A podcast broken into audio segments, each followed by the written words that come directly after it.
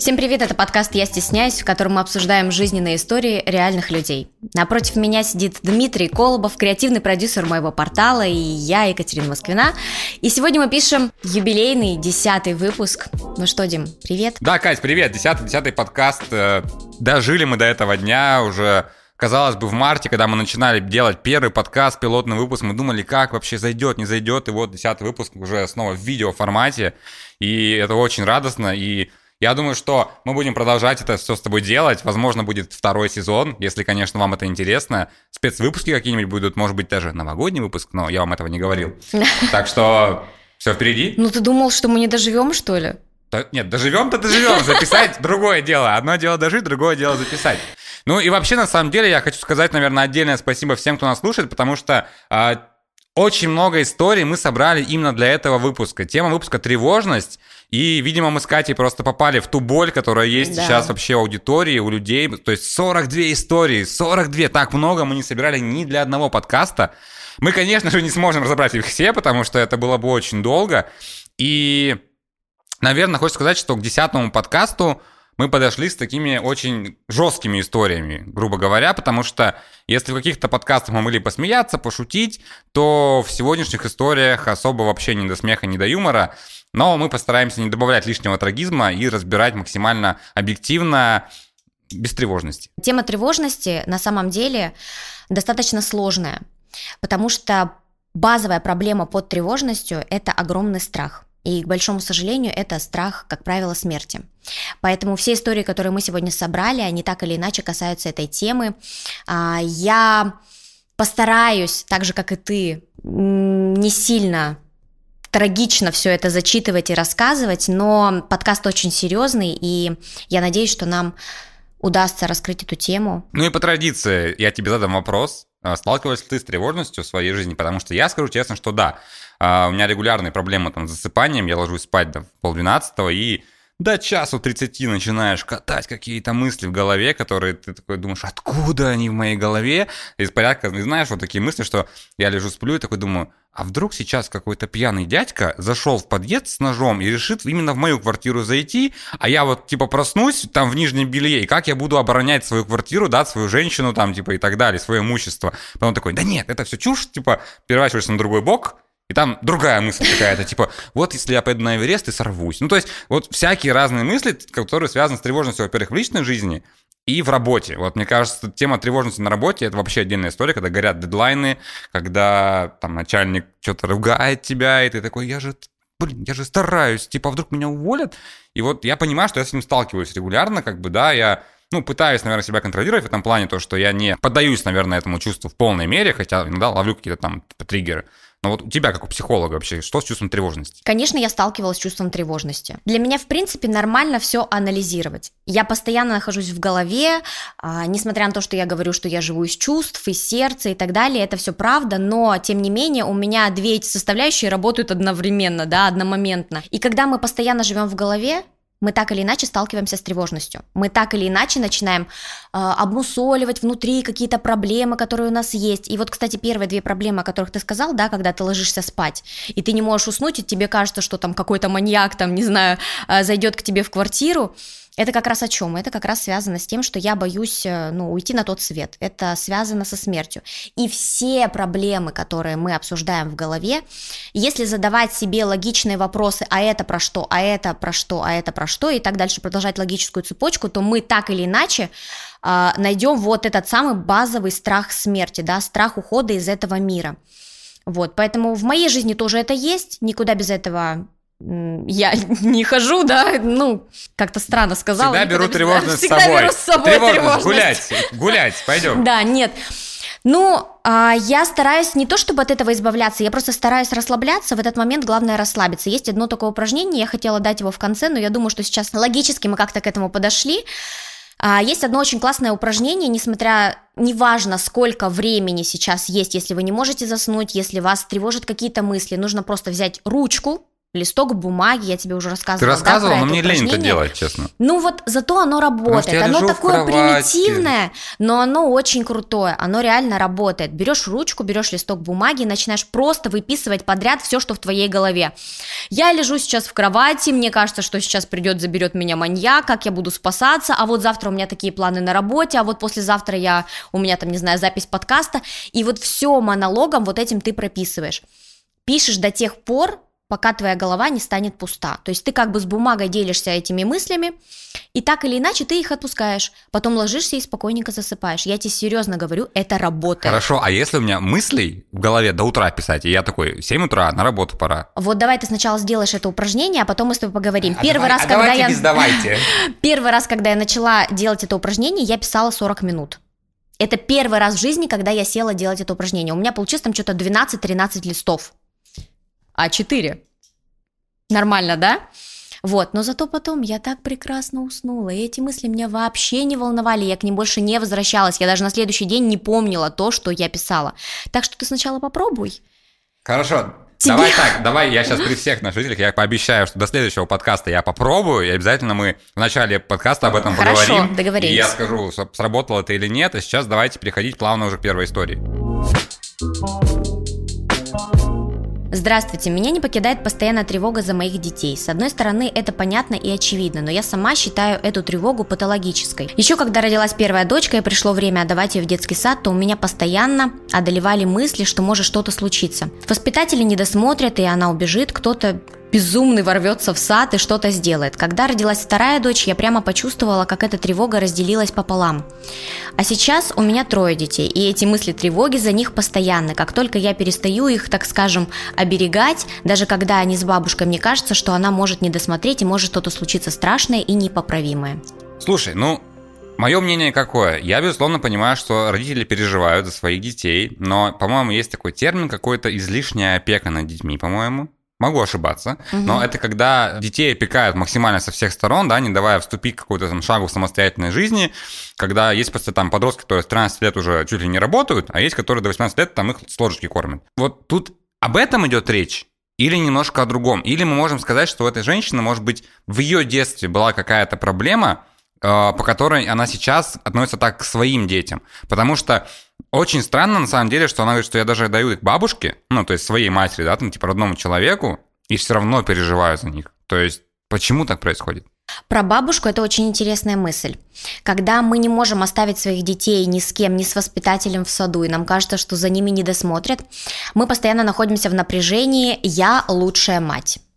То есть это никто, кроме меня, не сможет смотреть за моими детьми лучше, чем я. Если я считаю, что я лучшая мать и никому не доверяю вокруг, соответственно, я живу в постоянном напряжении. Как раз об этом вчера почему-то под- э, у себя в сторис записывала на эту тему. Если я живу в постоянном напряжении, я лучшая жена, я лучшая мама и так далее, если я лучшая априори, это что означает? Вот как ты думаешь? Лучше априори, значит, значит, человек считает, что другие люди не дотягивают, условно, Ну, до ее конечно, уровня. конечно. Это означает, что у меня у самой самооценка так-то, так себе, да? Получается, что я себя недооцениваю, мне нужно быть обязательно в чем-то лучшей. То есть я лучшая мама, лучшая жена и так далее по списку. Конечно, я буду жить в постоянном состоянии тревожности. Тут о другом речи быть не может. То есть если я постоянно все контролирую, я не могу не совершить ошибку, не расслабиться, я не могу просто жить, не могу наслаждаться жизнью. Мне нужно постоянно держать в фокусе внимания все. Здесь мы говорим о троих детях. Ты говоришь про гиперопеку, здесь может быть про это, да, немножко. Но так как я не знаю ни девушку, не знаю ее полной истории, я могу судить только потому, что она написала. Может быть и об этом тоже это. То есть я буду постоянно опекать и берегать своих детей, чтобы с ними ничего не случилось. Опять, какой базовый страх лежит в основе этой истории? Я боюсь, что с ними что-то случится. Это какие-то увечья, Нет, тут даже, мне кажется, просто страх, ну, потерять ребенка. Банальный, самый, мне кажется, животный Но страх. это тоже страх смерти. Ну, страх смерти Ну ребенка. да, типа я что, потеряла ребенка, ну, да, все, да. То есть, и- а почему я боюсь потерять ребенка? Потому что они, не знаю, делают меня лучше, наверное, с точки зрения вот э, героини истории. Да, делают лучше, и они вообще дают мне право жить. Вот это такая очень нелогичная мысль, или логичная наоборот, не знаю, суди сам, когда я не нахожу себя ни в чем, кроме как в материнстве или там, не знаю, в лучшей работе, то это самое действие, из-за которого я тревожусь и переживаю, я благодаря нему живу. Ну, то есть можно сказать, что, по сути, сверхзадача жизни этой, ну, героини истории, это воспитание, ну, и Да, если детей. нет детей, значит, меня тоже нет.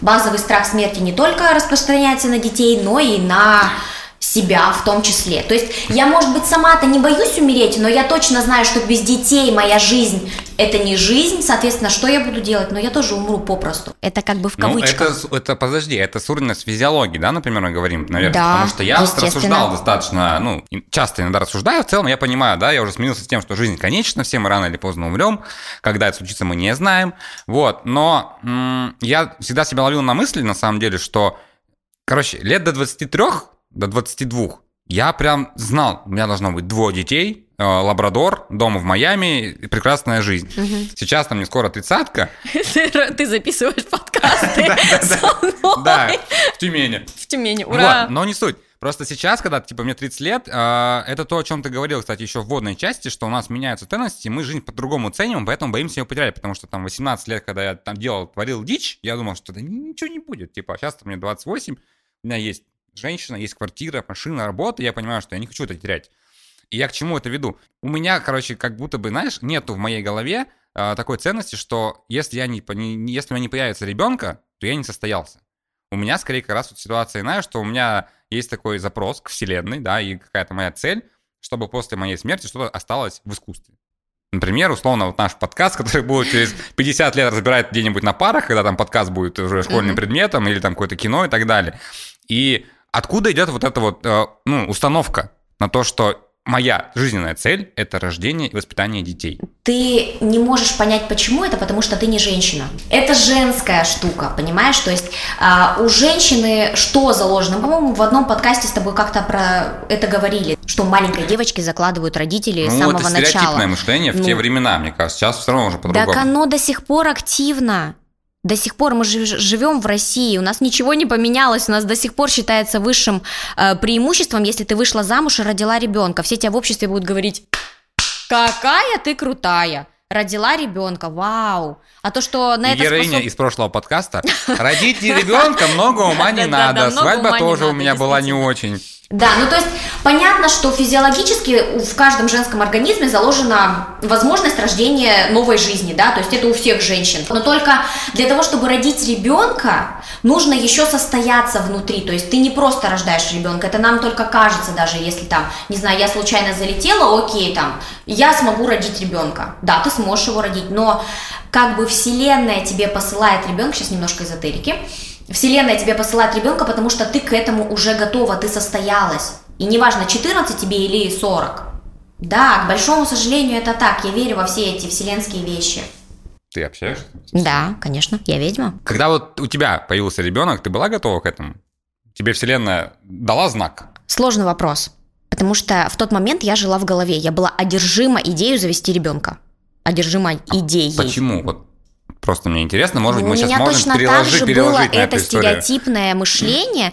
Если я рожу ребенка, значит, я по-любому э, буду состоявшейся. Я же, когда приехала в Тюмень, я вообще, в принципе, думала, что так, мне нужно срочно найти работу, мне нужно срочно так, я вот выхожу замуж. У меня была вообще жуткая тревога, что я не состоялась как человек, как личность. Что меня может э, составить как личность? Замужество, работа, ребенок. Вот после замужества и рождения ребенка у тебя ушла это ну, чувство тревоги или ничего не изменилось? Да, ушло. Ну, совсем. Да, совсем. Прям совсем ушло, представляешь, да? То есть это тот момент, когда я, знаешь, как будто закрыла гештальт, такая поставила галочку, и все. То есть у меня нет тревоги за ребенка, что с ней что-то случится. Если она там идет, и она упала, у меня нет вот этого вот. Потому что это твоя вот дочь, она не пропадет. Как бы ну, я понятное я, дело, это же моя дочь, 15, естественно. 15 лет, у нее еще дочка будет подкаст потом писать такой же, там, может быть, с моим ребенком. Да, потому что я уверена в себе. Если я уверена в себе, соответственно, соответственно, мои дети будут считывать то же самое состояние. То есть, если я уверена в себе, мои дети априори уже не могут быть неуверенными в себе вот такими затюканными э, людьми. Ну, Потому слушай, что дети учатся, они считывают ну, просто информацию. То, что дети все впитывают как губки и считывают это все, это все понятно. Возвращаясь к этой истории, э, героине, что можно сказать, чтобы попробовать эту ситуацию исправить? Потому что жить все равно с тревожностью это тяжело. Безусловно, я ну, снова повторюсь, что мы ничего не советуем, мы просто хотим сказать и пообщаться, но интересно, какое бы ты видел решение, может быть, в этой проблеме, потому что, ну, жить с чувством тревоги за сразу за троих детей, мне кажется, это жутко тяжело. Если говорить э, просто о какой-то психологической помощи, то я, конечно, бы посоветовала пойти в терапию. То есть тут нужно разбираться и с базовыми потребностями, да, а, социализацией, то есть если я как э, женщина не могу найти себя в обществе, если я переживаю, тревожусь, да, то есть я буду перекладывать всю тревогу на своих детей. Вот. Ну а если просто какой-то чисто человеческий совет, то, наверное, если ее все устраивает и у нее все окей, то тогда ничего с этим можно и не делать. Может быть, ей нравится жить в постоянной тревоге. Да, она знает, что тревога это что-то такое... Сейчас тревога мейнстрим у нас, знаешь, пошло, да, типа я тревожусь, мне классно.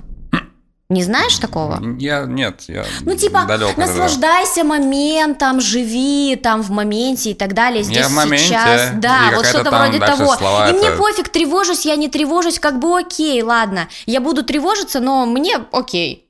Если так, то как бы все норм. Если нет, то, пожалуйста, либо терапия, либо какие-то книги нужно читать, нужно расставлять вообще какие-то приоритеты в своей жизни, а потом дети уже будут это считывать. Ну, только Слушай, такой. вот э, подводя уже такой итог этой истории, э, насколько сильно откладываются или может ли откладываться тревожность вот этой героини на ее детей? Я не могу сказать, насколько сильно будет откладываться тревожность на детей, потому что я не знаю, как дети себя ведут в принципе в обществе сейчас. Да? Если бы она пришла ко мне на консультацию, мы бы по-любому разобрали этот вопрос. Но я точно могу сказать, как откладывается на детях гиперопека. Если я постоянно тревожусь за детей, если я не даю им ступить свободно ни одного шага, если я не даю им возможности совершать свои ошибки, то в конечном итоге, вырастая дети, вырастают детьми. Они так и остаются в этом детском состоянии инфантилизма, они не могут ничего себе позволить сделать, им постоянно нужно искать общественное подтверждение того, что я делаю правильно. Нужно постоянно. Вот знаешь, ко мне часто на консультацию приходят клиентки, которые говорят, я даже когда иду в магазин, я не могу ничего купить с чего-то одобрения или позволения. То есть я фотографирую себя в зеркало, скидываю своей подруге или маме или кому-то из знакомых эту фотографию, они мне говорят, тебе идет, а тебе не идет. И тогда с помощью этого мнения я выбираю. Вот это риск, у детей сформировать базовое отношение к жизни именно такое. Я не знаю, что мне нужно в жизни сам, самостоятельно, я не могу выбирать, мне обязательно нужно чье-то мнение. Вот это самая, наверное, критическая точка гиперопеки. Я не знаю, на самом деле, что добавить, потому что я не женщина, во-первых, да, мне тут сложнее оценивать. Все свое мужское, то, что я хотел сказать, я, наверное, уже вывалил. А, вот, поэтому будем переходить ко второй истории. Совсем недавно произошла ситуация, которая очень сильно повлияла на меня. Я с другом поехал покупать машину, мы ее у кого-то выкупали. После этого немного покатались, и он решил приехать к своей девушке показать ей свою новую тачку. Когда мы приехали, она спустилась во двор и попросила подняться вместе с ней на ее этаж, сказав, что услышала, как какой-то сосед очень сильно кричал и ревел изо всех сил. Мы решили подняться и узнать, что происходит. Думали, там какая-нибудь гулянка и все просто пьют. Когда подошли к подъезду, у подъезда были три парня и очень странно на нас смотрели. Зашли они в подъезд вместе с нами и дальше в лифт тоже вместе с нами. Когда мы спросили, какой им нужен этаж, один из них сказал, что кто-то выбросил бутылку на их машину и они ищут квартиру, из которой это и сделали. Мы подумали, что скорее всего именно из той квартиры, в которую направляемся и мы. Когда мы поднялись на 14 этаж, двери лифта открылись, и там мы встретили парня 25 лет. Он был весь бледный, еле-еле дышал, задыхался и не мог нормально говорить. Но в итоге он сказал, она там, мертва. Это звучало очень дико. Не понимая, что происходит, все оглянулись и сразу начали звонить в скорую. Мой друг с девушкой решили спуститься вниз на улицу, встретить скорую помощь, которую этот парень и вызвал, а я остался. Мы направились в его квартиру. Когда зашли, там действительно была девушка без сознания на полу с полу открытыми глазами. Это было страшно видеть. В тот момент, я не знаю, что со мной случилось, резко все в голове перевернулось, и я даже не заметил, как начал действовать. Я точно был уверен, что не могу просто так стоять и смотреть. Я сел на колени перед ней, постарался нащупать пульс, но не смог. Может быть, пульса и не было, а может быть и был, но из-за состояния шока я не мог его почувствовать. Дальше искал дыхание, дышит ли она, и в тот момент мне показалось, что да, но очень слабо. Я резко вспомнил о том, что я знаю и что могу сделать. Я растянул рубашку, поднял подбородок, начал делать сердечно-легочную реанимацию и делал это минут 10-15, может быть больше. И было не по себе, что ничего не получается, ничего не меняется, дыхание не появляется и ничего не помогает. Делать искусственное дыхание практически мертвой девушки было страшно. Начал даже сомневаться, делал ли я все правильно. В конечном итоге я не смог сделать больше, результата не было. Я укрыл ее тело и начал осознавать до конца, что передо мной мертвое тело. Я понял, что здесь не могу ничего сделать и вышел в подъезд. Тот парень все так же ревел во все легкие, других ребят уже не было. Я остался с ним один на один. Постарался успокоить, но не знал, что ему сказать. Успокаивал, говорил, что сейчас скоро приедет скорая и полиция, и ему нужно взять себя в руки. Он должен спокойно рассказать, что и как было, что произошло. Я уложил его на пол прямо в подъезде. В этот момент пришла девушка моего друга, а друг остался на улице ждать скорую. Я попросил ее принести воды, и она принесла. Я дал ему выпить, разговорами и расспросами я его немного успокоил. Он начал приходить в себя. Он рассказал, что они расстались за день до этого. Она не смогла пережить расставание, и когда он приехал, увидел, что она повесилась. Он спустил ее на пол, а дальше было все то, что я уже рассказал. Еще минут через 15-20 приехала скорая и зашла в квартиру. Ее уже было не спасти. Я не знаю, как показать свои чувства, которые я тогда испытывал. Там все было в перемешку. Страх, уверенность, злость, спокойствие, сострадание и много других. До сих пор думаю, может я мог что-то еще сделать, или я уже откачивал труп. Эта ситуация как-то повлияла на меня очень сильно. Я даже не знаю как, но чувствую, что повлияло. Конец. Ну, слушай, я даже сейчас читал историю, у меня шли мурашки, потому что мне на самом деле сложно представить себя в такой ситуации. И я честно скажу, что я не знаю, как бы я себя повел, потому что я э, не назову себя слабонервным, но каким-то травмам, каким-то вот таким случаям я отношусь очень как-то специфично, да, мне порой, ну, короче, я как будто немножко впадаю в панику, я не знаю, что делать. Потому что у нас был такой случай, когда мы с мамой пошли в магазин, мне было лет 12, и у мужчины в очереди случился приступ эпилепсии. Угу. Я, ну, все растерялись, как бы, никто не знал, что делать, его там вот так вот колбасило, очень сильно там западал язык. Я подросток стою, не знаю, что делать, и там мама срочно сказала, быстро ложку, все там всунула, там ложка погнулась, и он выжил, все классно, ну, как бы его спасли. Чтобы, вот если бы не была мама, например, да, или там другого человека, который может, я бы не знаю, что было с человеком. И вот тут ситуация, когда ты просто вообще идешь по своим делам, по факту, как бы, да, там приезжаешь с другом, там, с другом, девушкой друга, и просто попадаешь в моменте вот на чужих людей по факту. Я, я вот, я сейчас сижу, я не понимаю даже вот эту ситуацию, не могу представить, чтобы я в ней оказался, и что в тот момент человек, который эту историю написал, что он испытывал, и как это вообще может отложиться в целом, ну, психологически вот. А, во время такой критической ситуации или любых других критических у каждого человека есть своя реакция. Шок, ступор, да, то есть что можно делать.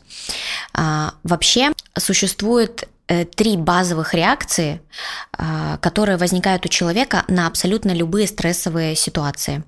Это бей, замри, беги. То есть если какая-то агрессия, то мы начинаем бить, если у нас есть на это силы, либо мы замираем, то есть у нас шок, да, мы притворяемся, как будто бы нас нет, ну это условно, либо мы просто сбегаем из этой истории. О чем можно здесь сказать? Вот он написал, что у него было все сразу же вместе в перемешку страх, уверенность, злость, спокойствие, сострадание, то есть внутри у него играл адреналин. Естественно, что в этот момент он вообще не растерялся, и начал что-то делать, да, какие-то действия предпринимать. Понятно, что он не понимал, живая она или мертвая, он просто очень сильно хотел помочь. И это круто. То есть в такой ситуации у этого человека срабатывает холодное мышление, да, вот этот вот здравый разум, когда нужно не замереть, убежать или что-то сделать, да, то есть, ну, с агрессией, да, какая-то агрессия внутри в любом случае вырабатывается за счет э, гормона кортизола, он начал действовать. Вот такие люди обычно и спасают жизни людей, понимаешь? Но просто она уже была мертва. То есть, когда он увидел труп, он не знал, что делать. Он думал, что она еще жива, и он может ее спасти. По крайней мере, он попытался это сделать. Это огромный плюс. Как после такого случая вообще, ну, не знаю, вернуться, знаешь, вот в нормальный ритм жизненный? Потому что я, ну, я понимаю, что это невозможно, да, это тяжело сделать, потому что в жизни происходят какие-то прям переломные события очень часто в нашей жизни. У каждого они свои, да, у кого-то они связаны с близкими, у кого-то они связаны, может быть, с такой ситуацией. И насколько с этим тяжело потом жить, как это влияет? Потому что сейчас сказала, да, что человек с холодной головой, но он сам говорит, что я понимаю, что на меня это очень сильно повлияло. Он говорит, не знаю как, но повлияло. Вот на какие, может быть, сферы личности его, да, внутренние, могла распространиться вот эта ситуация? Естественно, что на него это очень сильно повлияло. Какие сферы конкретно, я не знаю. Но чаще всего бывает вот в таких вот историях, что человек просто выходит, и у него вся жизнь проносится перед глазами. Он начинает пересматривать абсолютно все. То есть, представляешь, да, ты столкнулся со смертью один на один. Да, это произошло не с тобой, но это произошло буквально у тебя на руках. Ну, практически. Что ты можешь в этот момент сделать? да ты все поменяешь в своей жизни. А, может возникнуть период стагнации, когда ты просто завис, и у тебя в жизни ничего не будет происходить, когда ты не будешь понимать вообще действительности. То есть ты будешь постоянно в этой истории, ты будешь внутри ее катать. Но оттуда нужно выйти, нужно просто сделать шаг вперед. То есть девушку уже не спасти твоя жизнь идет дальше. И когда ты пересматриваешь этот момент, в твоей жизни начинает меняться абсолютно все. Я не говорю, что нужно каждому столкнуться с какой-то такой историей для того, чтобы пересмотреть свою жизнь. Для этого мы создаем подкасты, да, для, для этого есть какое-то информационное поле, чтобы вы могли увидеть, что происходит, и могли пересмотреть, что с вами может произойти и как дальше должна двигаться ваша жизнь. Если представить, да, что мы не про эту конкретную историю говорим, а, например, мы говорим про врачей.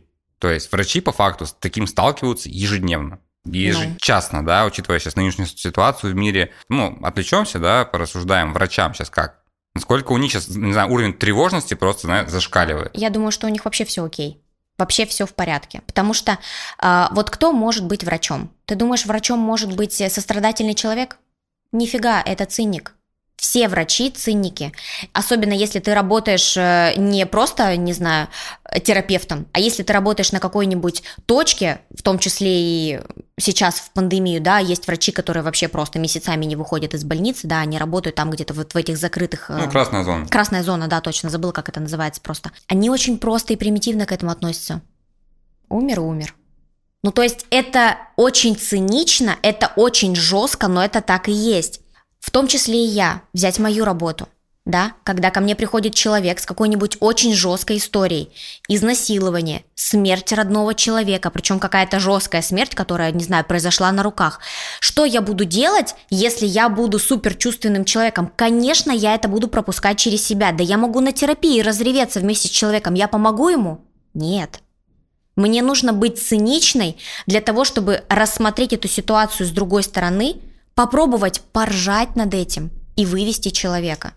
Понимаешь, только через какие-то приемы можно вывести человека в другое русло, да, направить его куда-то. Потому что, я говорю, если я буду сопереживать, то ничего хорошего из этого не выйдет. У нас просто будет терапия в соплях. У вас будет э, то, о чем ты говорила, когда мне нужно что-то вам рассказать, просто поболтать. Да, это будет просто поболтать. Слушай, скажи, вот в твоей жизни были ли какие-то вот, может быть, подобные случаи, да, ну, точнее, либо не подобные, либо какие-то другие, которые, может быть, так вот, ну, переламывали э, ход твоей жизни. У меня были случаи, когда я сталкивался и с чужой смертью, и как бы я там был рядом, особенно когда ты едешь в Екатеринбург, не успеваешь там завершить обгон, и у меня был случай, когда просто я после этого обгона там минут 15 стоял, просто курил, потому что вот то, то, то о чем ты говорила, да, бей, беги, э, там, замри. замри, и в тот момент как бы, да, просто среагировал, педаль в пол, проскочил и так далее. Был случай, когда я там нырнул под воду, и в этот момент надо мной проплывал какой-то там то ли матрас надо мной, то ли что-то еще, и я начинаю уплывать и не могу выплыть. У меня начинается паника, но потом ты берешь себя в руки и как бы выплываешь. Угу. Вот, и, ну, самый понятно, да, что такой у меня был, наверное, момент тяжелый в жизни, это смерть отца, которая тоже очень много в моей жизни поменяла. У каждого человека свой уровень эмоциональной выдержки. Я не знаю, что бы я делала в таких ситуациях, как у тебя, но у меня были самые такие прямо эмоциональные ситуации, даже не знаю когда мне кирпич в голову прилетел. Нормально, это подходит история. И потом ты стала психологом. Да, потом у меня стали мозги на место, и, и я стала психологом. Нет, ну в детстве.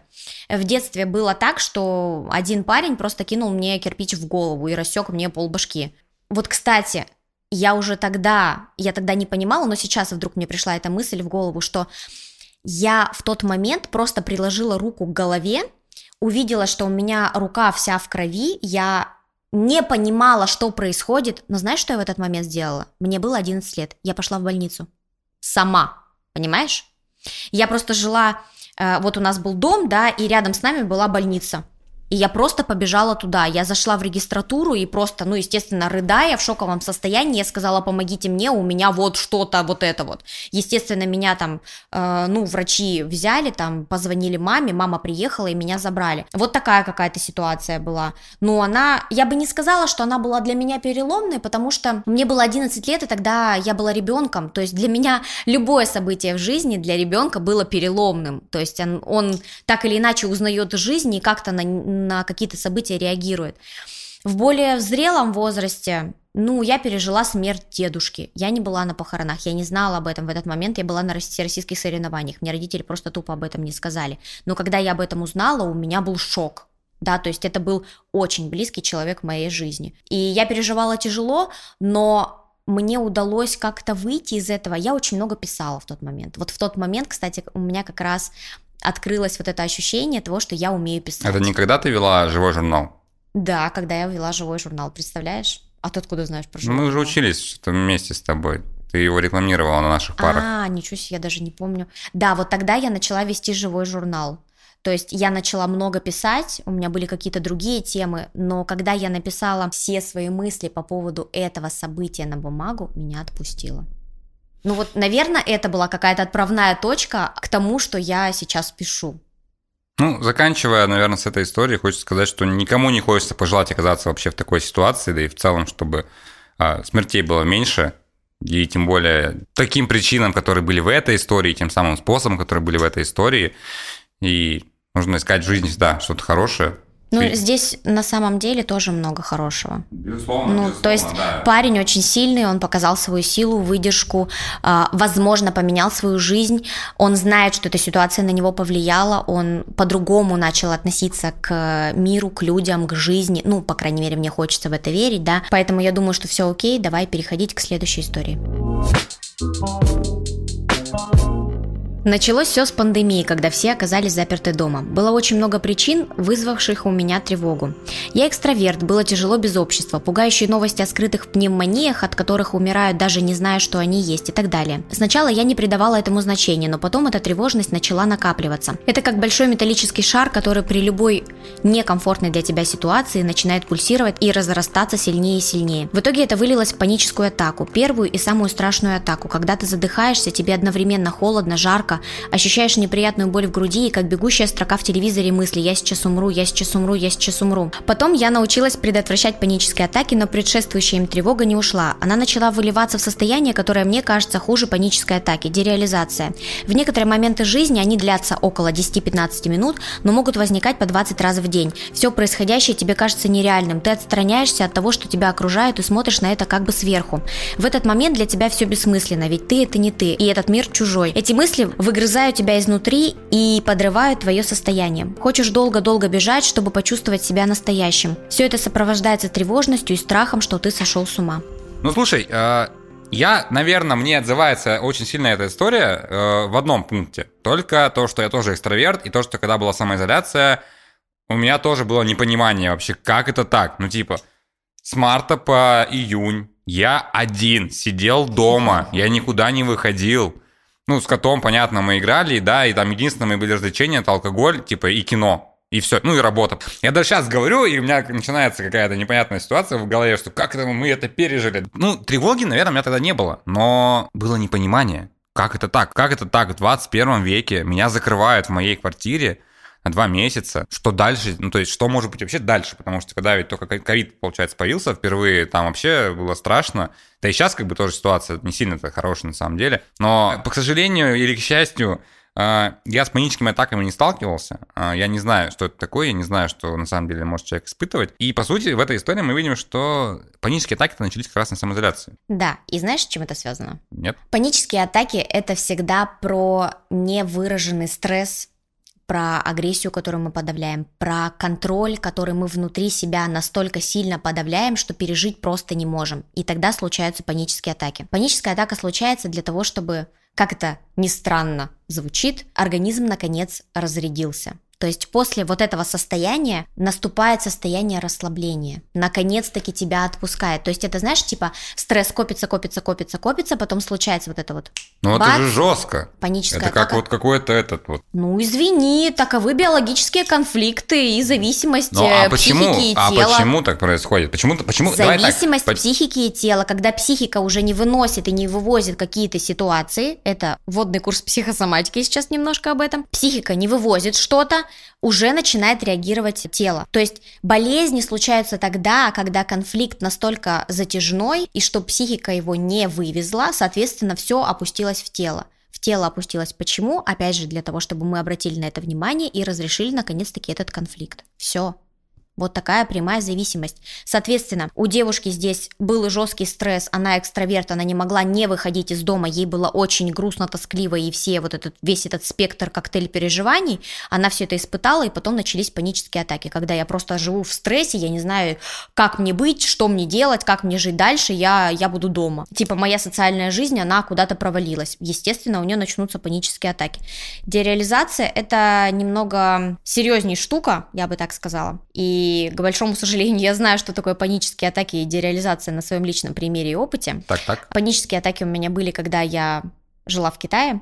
Тогда мне тоже казалось, что мой мир весь рухнул, у меня непонятно что, у меня было постоянное напряжение, я не понимала и не видела себя, знаешь, то есть девушка здесь на самоизоляции потеряла себя, а я себя потеряла в Китае, когда переехала, вроде ну, бы там казалось бы... потеряться, там очень много, много- очень много народу Да, не в этом суть. То есть я переехала, вроде бы казалось бы новая страна, новая работа, новые люди, все круто и классно, но моему подсознанию показалось, что это вообще губительная история для меня. То есть я потерялась как человек, потерялась как личность, потому что здесь я работала 7 лет в журналистике, я не знала, что меня уволили. Я уехала, и я не понимала, что со мной происходит вообще, да? Вот, и понятно, что для меня это была очень стрессовая ситуация. Поэтому, приехав туда, у меня случился вот этот кризис, когда начались панические атаки. Благо, они у меня были пару раз всего лишь. Знаешь, какая была очень классная история? Классная паническая атака. Классная скажешь? паническая атака, после которой э, я поняла, что э- с этим нужно разбираться через голову, да, то есть, что это не такая прям болезнь, с которой нужно идти там к врачу и попить таблеточки. Меня случилась паническая атака во время выступления. Случилась она так, что я уже надела костюм, шла до цирка, и меня начало трясти, у меня началась истерика, я просто села рядом со входом и начала рыдать. И я не понимала, что происходит, но я не могла выйти на сцену, я не могла успокоиться. В этот момент меня просто взяли под руки, отвели в гримерку. Пришла девочка и такая говорит, смотри, смотри, у меня есть таблетка, на, держи. Дала мне таблетку, такая, выпей, тебе поможет. Я говорю, что это? Вот такая вся трясущимися руками беру, выпиваю эту таблетку. Через буквально 10 минут она заходит и говорит, ну что, как тебе? А я уже сижу такая на чиле, на расслабоне, короче, мне уже вообще хорошо. Сижу такая, я говорю, вообще круто, что это за таблетки, мне срочно нужно купить. И она мне такая говорит, Кать, это глюкоза. Я хотел пошутить Просто- аскорбинка, но да, в целом почти, про- аскорбинка, почти это была пробил. аскорбинка, да. И я такая, что? То есть сработал эффект плацебо. Мне дали просто какую-то пилюлю, которая меня успокоила внутри. И тогда я поняла, что мне надо не таблеточки принимать, не валерьяночку пить, да, а что-то попытаться сделать. И, ну, естественно, я начала разбираться с собой. Так э, закончились мои панические атаки. Что касается дереализации, такая штука. Я прекрасно понимаю девушку, которая об этом пишет. Когда ты находишься в отстраненном состоянии, когда ты даже можешь вести машину, и ты вообще не понимаешь. Ты как будто вышел из тела, ты в гипнозе. Вот когда ты находишься в гипнозе, да, вот эта вот история, она очень крутая. Чем крутая? Тем, что ты можешь быть смотрителем своей жизни. Вот в этот момент ты же все осознаешь, когда ты находишься в этом состоянии. Нужно посмотреть, на что обращает внимание человек, который вот здесь, да, на которого ты смотришь. Ты как бы смотришь на себя со стороны. Я понимаю, что в этот момент кажется, что мир чужой, люди чужие, что это вообще не твоя жизнь, но это и есть отправная точка. Нужно посмотреть, что ты делаешь не так.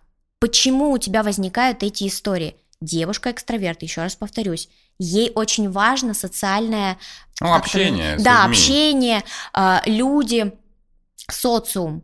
Что нужно сделать? Ну, блин, отказаться от этого. Как бы странно это ни звучало, нужно отказаться от социума. Тогда я не просто отказываюсь от своего э, титула экстраверт, да, я просто начинаю жить здесь сейчас нормально. Мне уже не важно, пандемия, не пандемия, я просто живу. И я не завишу от общества. Но это круто. Дереализация? Да. Ну, Но это пугает. наша героиня, мне кажется, так... Я знаю. Но если вас это пугает, сходите к психологу. Если не пугает, то попробуйте разобраться в этом самостоятельно. Только не к психотерапевту. А то вам назначат антидепрессанты.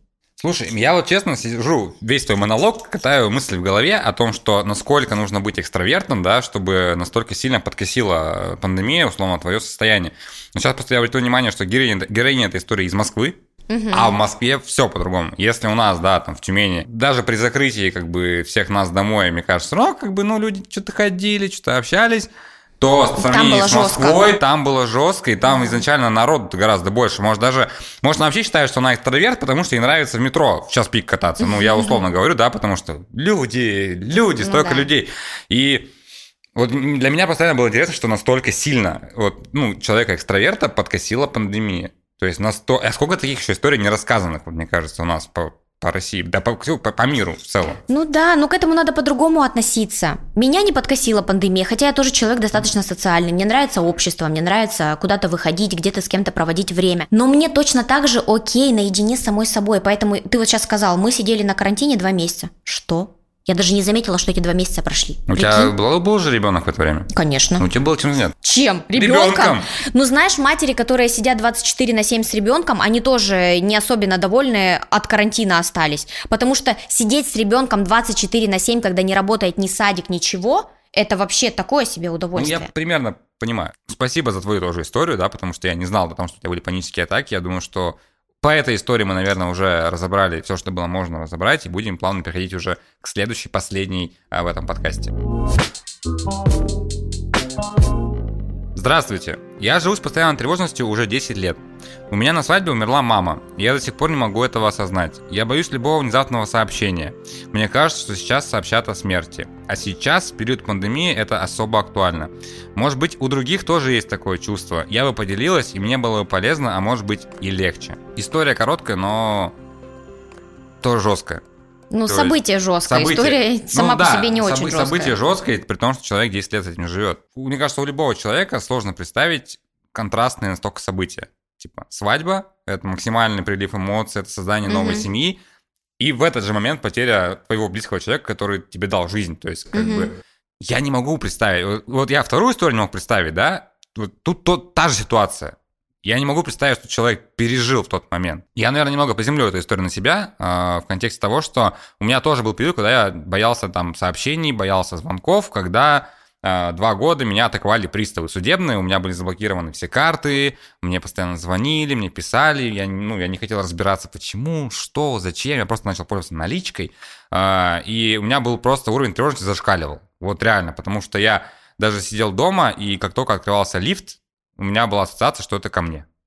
Я, конечно, понимаю, что это моя история там даже рядом не стоит с этой историей. Мгм. Есть что тебе сказать, потому что тут даже в финале э, есть, э, на самом деле, прямой запрос. То, что человек хочет общаться с Ага. людьми, которые, возможно, пережили то же самое, либо нечто подобное. Мне непонятно сейчас, и хочется вообще спросить у нее, о какой смерти еще она ждет сообщения. То есть, может быть, у нее там жив папа, или есть дети, или есть муж. То есть, понятное дело, что когда уходят родные и близкие, это очень трагично. И здесь а, есть момент сочувствия, но обычно, когда я работаю со смертью, я работаю немножко в другом ключе. Во-первых, когда уходят люди из жизни, это всегда означает только одно. Они уже здесь все закончили. То есть у них даже могут оставаться незавершенные дела, работа, невоспитанные дети там и так далее. Это все стереотипы, рамки, да, это то, что видит общество. И поэтому здесь я вижу а, такую очень интерес, интересную вещь, расценивайте как хотите, у нее случилась свадьба, да, то есть ее мама отдала ее в новую жизнь. И в этот момент мама этот мир покидает. Соответственно, о чем это говорит? Я уже все тебе отдала. Я передала тебя в руки а, хорошего, стоящего человека. Я за тебя безумно рада, счастлива. Я все, я закончила. Моя миссия здесь, в этой жизни закончена. Я ухожу. И в этот момент не нужно судить человека, который ушел. То есть, как у нас обычно бывает, почему мы продолжаем страдать, когда близкие уже ушли, и прошло уже достаточное количество времени. Ну, потому что, мне кажется, не выплакали просто всю вот эту боль. Есть чувство несправедливости. Как ты мог или могла меня кинуть в такой день, например, да? У меня свадьба, ты уходишь, да это для меня вообще самое трагическое событие, мой родственник ушел и так далее. А родственник уже ушел. Подожди, Всё. я соглашусь с тобой, что есть чувство несправедливости, но в моей ситуации, да, когда мне было 18, у меня умер папа достаточно очень рано, там 44 года, у меня было чувство несправедливости не к нему, и у меня не было на него какой-то там, да, обиды, типа, почему ты ушел, а была чувство несправедливости в целом к миру. Я как бы не знаю, конечно, с твоей точки зрения, я, может быть, и не соглашусь на самом деле, потому что если человек уходит, да, то как бы он сделал в этом мире все, что он должен якобы был сделать, да, по Мгм. законам Вселенной. Ну, не знаю, это спорный вопрос, на мой взгляд. Потому что, да, я тоже в свое время придерживался, ну, изучал определенные там скажем так, знания получал касательно того, что у каждого из нас есть свой проект на этой земле, и когда мы приходим на землю, рождаемся, ну, если тебе там суждено быть дворником, то ты им будешь всегда, ты будешь лучшим дворником, да, а если там тебе суждено быть, не знаю, бизнесменом, ты не сможешь стать летчиком, то есть э, э, то есть тоже такие были истории, которые я верил даже в целом, что у каждого человека есть проект. Ну, ты сейчас рассуждаешь так, потому что у твоего папы остался бизнес, незаконченные издания, Нет, там я какие-то рассуждаю, это. наверное, потому что, слушай, а, тут больше вопрос в том, что отец э, всегда говорил, что он не доживет до 45 лет. И он умер за две недели до 45. То есть тут очень было много моментов и нюансов. И когда были похороны, мы приехали на кладбище, могилу забыли выкопать, и все сказали, что он очень рано ушел, то есть его там не ждали. Мгм. То есть, а вот ты говоришь немножко о другом, что как бы, да, э, Ну, мы же люди склонны интерпретировать все Ну, так, как хочется нам. безусловно. То есть ты же интерпретируешь это почему? Через свою боль. Э, Его там не ждали, он был не готов уйти, хотя твой отец сам говорил, я не доживу до 45. Человек знает, что он уйдет. Понимаешь? Он может быть, он может это не осознавать, но он знает это внутри. Я уйду тогда-то, тогда. Вот я с тобой, наверное, не соглашусь в контексте того, да, что ты говоришь, что мы все интерпретируем, как это нам, ну, типа, удобно, и там держим обиду на человека. А, ну вот у тебя, допустим, если даже нет э, обиды на человека, есть обида на мир, да, чувство несправедливости того, что как этот мир мог так со мной поступить и забрать у меня самого дорогого человека в моей жизни. Ты думаешь сейчас о человеке, который ушел? Нет, ты думаешь о себе. Как мне больно из-за того, что ушел этот человек. Из-за этого возникает чувство отрицания, несправедливости, что со мной так обошлись. То есть ты уже держишь претензию либо на человека, который ушел, либо на мир.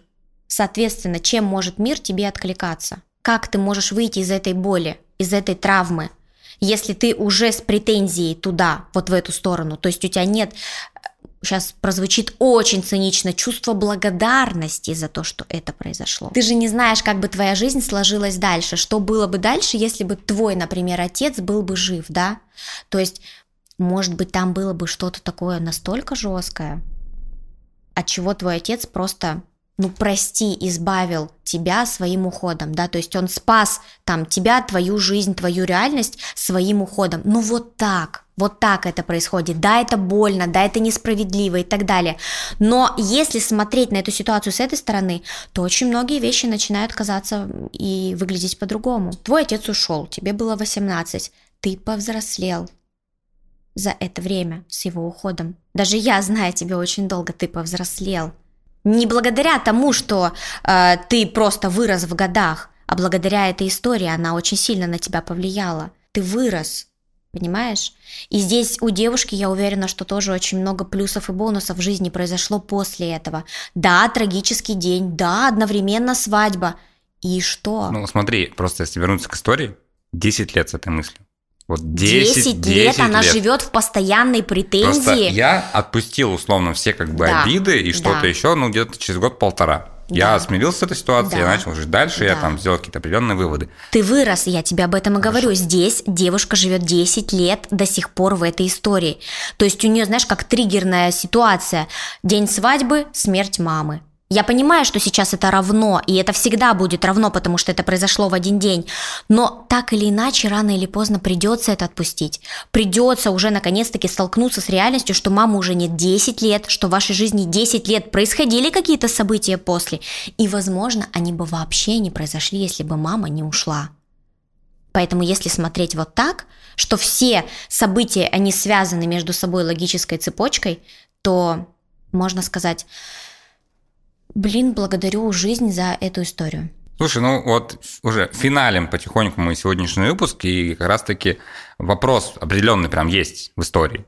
Есть ли у других такое же чувство, да, и насколько, может быть, важно героине этой истории, ну, пообщаться с кем-то, кто столкнулся с такой же историей? Я думаю, это важно только на первых порах, когда эта история только произошла люди, которые столкнулись с такой же историей, как правило, умеют очень хорошо поддерживать. Это «я тебя понимаю, я тебе сопереживаю». На энергетическом уровне будет идти контакт. Неважно, переписываетесь вы или сидите рядом. Да, то есть ты будешь чувствовать поддержку этого человека, потому что он знает, о чем ты говоришь. Но когда уже прошло 10 лет, переписка и общение с такими же людьми будет постоянно возвращать тебя в состояние страдания, а тебе нужно жить дальше. Это переливание из пустого в порожнее, это постоянное нахождение в этой истории. Я буду жить, потому что для меня почему-то важно сейчас страдать, а не жить дальше, понимаешь? То есть я осознанно выбираю жить вот в этом. Не могу простить, не могу э, отпустить, да. Здесь либо идти в терапию и разбирать это и уже отпускать наконец-таки, либо самостоятельно поставить уже точку в этой истории, да, сходить к маме, возможно, там на кладбище, попросить у нее прощения, сказать ей, что прости, но я отпускаю тебя, но это не означает, что я начинаю любить тебя меньше, потому что, как правило, не отпускание близкого человека связано именно со страхом того, что э, я буду, как будто бы предаю этого человека, как будто бы его забываю, перестаю его любить. Но это не так. У нас иногда говорят, что если э, ты там здесь плачешь и переживаешь, то человеку типа на том свете плохо, да, хуже становится. Думайте через призму этих вещей. Неважно, как вы себя замотивируете отпустить эту ситуацию. Важно только одно – перестать об этом думать, перестать находиться в состоянии жертвы. Ваша мама будет безумно рада и счастлива, если вы ее отпустите. Отпустите с миром. И вам станет легче. И всем окружающим, я думаю, что тоже. Ну, я думаю, что мы на этом можем заканчивать сегодняшний выпуск и отпустим наших зрителей от экранов, да. да. Это был десятый выпуск подкаста «Я стесняюсь». Мы сегодня говорили про тревожность. Со мной в студии, как всегда, была клинический психолог Екатерина Москвина. И креативный продюсер моего портала Дмитрий Колобов. Всем пока. Пока.